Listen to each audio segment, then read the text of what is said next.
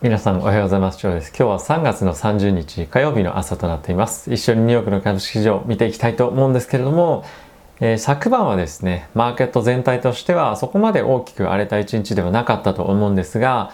小型株がですね、中心に非常に売られていたんじゃないかなと思っています。まあこれはですね、後ほども紹介するニュースのうちの一つにもあるんですけれども、えー、少しですね、システマチックリスクですとか、まあそういった何かしら大きなえー、金融システムに対して影響があるかもしれないな、まあ、本当はないとは思うんですけれども、えー、まあ、そういった、えー、ところへの心配配慮というところが、えこういった動きにつながっているんじゃないかなと個人的には思っています。えここ最近のですね ETF 市場の動きを見てもそうなんですけれどもやはりですね、えミッドスモールキャップ、まあ、小型株とかですねそういったところに関しての関連した ETF というのはですね非常に最近売りが出ていてえ SPY ですとか VOO そして、えー、QQQ ですね、まあ、そういったところに対しての買いが非常に多く入っていると。いうのはやはり大型株、まあ、リクイリティがある株ですよね、まあ、そういったところへの買いがですね非常に多いというのが、まあ、あの現在の流れなんじゃないかなと思っています。で、えー、早速指数見ていきたいと思うんですけれども指数の方の動きはですねダウジョーンズがえー、プラスの0.3%、S&P がマイナスの0.09%、ナスダックがマイナスの0.6%、そしてラッセル2000がマイナスの2.83%といったような状況となっています。でですね、ヒートマップ、えー、皆さんもご覧になっているかもしれませんが、大型株のところはそこまででもないんですが、やはりどこのセクターに行ってもですね、まあ、特にテック中心なんですけれども、小型株に関しては非常にやっぱり売りがかさんでるんですね。で、これは今日だけではなくて、やはり連日こうですよね。なので、マーケットとしてリスクは取りに行ってるんですけれども、どこのリスクを取るのかっていうところで、やはり大型株に集中して資金が今入ってると。資金がどこにも入ってないわけじゃなくて、今入ってるところがどこかっていうと、やはり大型株っていうところになっているんですね。なので、小型株から、まあ、少しお金が抜けて、大型株への比重っていうのが今高まっているというのが、今の流れなんじゃないかなと思っています。で、セクター別見てもですね、まあ、あまりこのセクターが買われてますよとかっていうのは、まあ、今日に限ってはあまりなかったかなという印象です。ここ最近強かった金融機関に関してもですね、えー、いろんなファンドの生産、えー、マージンコールといったところが、えー、ニュースとしても挙げられていましたし、それにまあ、付随して関連しての、えー、まあ、損失というのもですね、金融機関では懸念されていることもあって、まあ、少し上含んでいたりもしたんですね。であとはですね、えー、全体的な流れとして、えー、結構ここ最近はリバランシングなんかもあったので、まあ、ここに集中してフローが入って、買いが入って上がってますよっていうよりも、まあ、今少し、まあ、フローとしてはミックスな状況が続いているんじゃないかなと、えー、思っています。で、金利に関してもですね、また10年債が1.7%を超えてくるような状況でもありますし、まあ、あとはですね、結構その利上げっていうのが意識をされていて、金利も5年7年というところが直近のまあ高値というか、えー、金利で高水準だったところを抜けてくるかどうかっていうところの今水準まで来ています。なので、え、金利もですね、少し警戒感がまた出てくる可能性があるんじゃないかなと思って心配はしています。株式市場に対しては、まあ、引き続き堅調なフローも入ってきてはいるものの、まあ、今後ですね、そういった高値圏、金利の高値圏を、え勝負しに行くようなタイミングで、えどういった影響が出るかっていうのは注視をしていかなければいけないなと、え思っています。えニュース一緒に見ていきたいと思うんですけれども、えー、今日はですね、まあ、ツイッターの方でもご紹介していましたけれども、え、バイデン大統領がですね、明日3月31日に今後ですね、え行う経済の政策に対しての投資の中身っていうのを、まあ、一部公表するというようなことが、え出ていました。で、これ2段階に分けるというふうに言われていまして、まず第1段階目なんですけれども、インフラだったり、クリーンエネルギー関連に関しての投資を行うというふうに、え今発表が、まあ、ホワイトハウスの方からですね、いろんなところからま出ているというような状況です。で、4月に入ったらですね、第2弾として、まあ、第2弾が4月にあるっていうよりも、まあ、計画の発表ですね。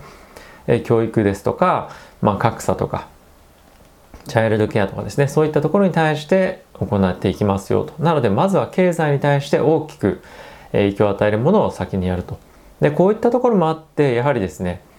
インフレに対しての懸念っていうのが少し高まってきてるんじゃないかなと思っています。でその一方でこの経済政策をですね行うにあたって、まあ、増税が必ず必要だということも同時に言っていて、まあ、富裕層に対してもそうですしあとはですね企業に対して、え増税をしていくというふうに、まあ、これもともとですねイエレンさんも言ってますけれども、まあ、この辺は避けられないんじゃないかなと思っています。なのでまあ企業に対してどれぐらい重しがあるかどうかというところも、まあ、今後はですね議論をされていて、えー、注目して、えーまあ、するべき、まあ、ニュースだったりとかが出てくるんじゃないかなと思っています。まあ、とはですね先ほども申し上げたように、えー、金融機関特に、えー、野村とクレディ・スイスがですね多額の損失の可能性があるというようなことを発表ニュースでしていました。えー、このそれぞれの企業自体はですねコメントしていなかったんですけれどもまあ、それぞれ約数千億円のロスが、まあ、もうすでに抱えていて、今後もさらに出てくるんじゃないかというところの、まあ、警戒感がですね非常に今高まってます。で先ほど先ほども言ったようにシステマチックリスク、まあ、どういうふうなリスクかというと少しイメージしづらいかもしれませんがえ市場全体に大きな影響を与えるいわゆるリーマンショックみたいなえリスクっていうのは、まあ、ないでしょうというのが、まあ、専門家の見方ではあるもののまあ、局所的にかなり大きなフローが出るので、えそういったところが、まあ、別のまた別のファンドの生産を呼び込んだりとかっていう可能性は、まあ、なきにしもあらずなんじゃないかなと思っています。えー、状況としてはですね引き続き、えー、注視はしていきたいもののかなり見えづらい我々としてはどっかを調べたら見えるとかっていうようなものではないので、え、こういうニュースベースでですね今後も引き続き必要があればアップデートしていきたいと思います。はい。あとはですね、え、スエズ運河の方で、まあ、あの、まあ、大きい船がですね、もう大きい船って言うとちょっと語弊がありますけれども、えー、まあ、荷物運んでいる船が、まあ、座礁していたんですけれども、それが離礁して、えー、まあ、開通したという状況なんですけれども、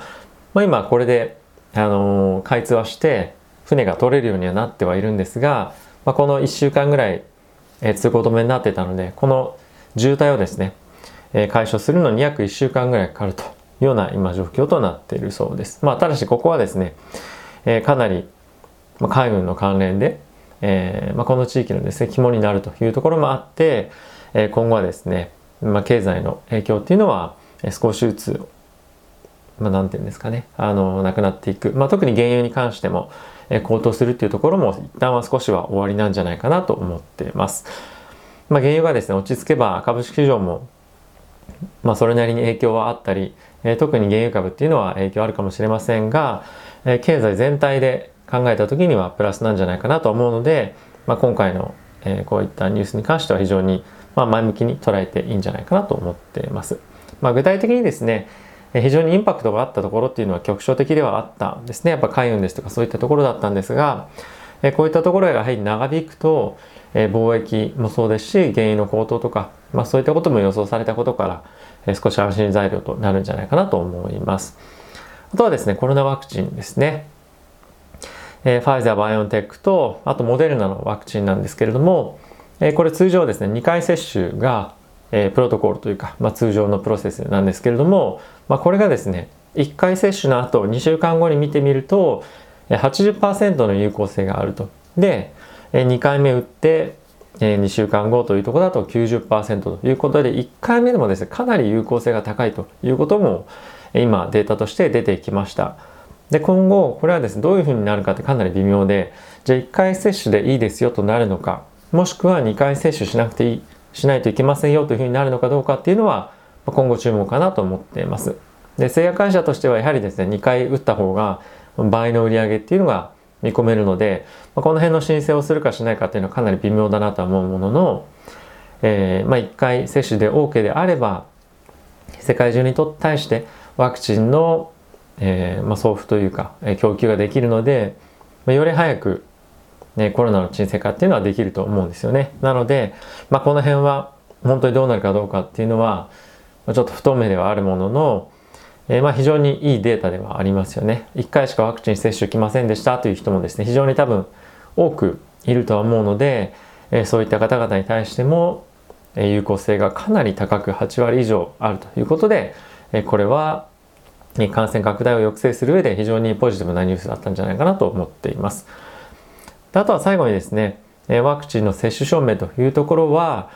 アメリカの方ではですね、民間主導で行ってくださいと。で、政府としてはですね、やはり結構その差別だどうだっていう話もいろんなニュース出てましたので、まあそういったところに積極的に関与するというよりも、民間主導で行って、で、そういった証明書を発行する団体に対して、政府としてはまあ、アドバイスするというような立場で、え今回は関わっていくというようなことが発表されていました。えコロナに関してですね、まだ世界中で感染拡大一部してますけれども、やはりですね、ワクチンの供給というのが徐々に進んで、アメリカの方も、まあ、少し下げ止まってはいますけれども、まあ、しっかりとワクチンの接種が進んで死亡率っていうのも減ってきているということで、えー、コロナが、まあ、リスクとして認識されるような状況っていうのは少し収まってきていますよね。なので今後何か出た時に一気にそのリスク回避というのが、ま進まないか少し心配ではあるんですけれども、えこういったところから少しずつ、えリスクが、ま軽減されていってよりリスクが何て言うんですかね株式市場としてリスクが取りやすいような状況になってくればいいなと、え個人的には思っています。え3月もですねあと、え2日となりましたけれども4月に入ってまた大きくフローが変わる可能性っていうのもあるのかなと思うので、まあ、今週、えー、後半どういうふうな形のフローが出てくるのかそして市場がどういうふうに動いていくのかっていうのを、えー、注視していきたいなと思ってます。皆さんにとっても僕にとっても少し、えー、厳しい3月になったっていうのも、えー、方々もですね多くいらっしゃるんじゃないかなとは思うんですが4月新規一転して、えー、大きくいけるように、まあ、少し期待していきたいなと思ってます。はいえー、今日はですね少し曇って、えー、外もですね生ぬるい感じではありますけれども徐々に春の陽気が出てきましたので、えー、皆さんですね季節の変わり目ということもあってお体にはお気をつけて、え十分お過ごしください。それでは皆さんいってらっしゃい。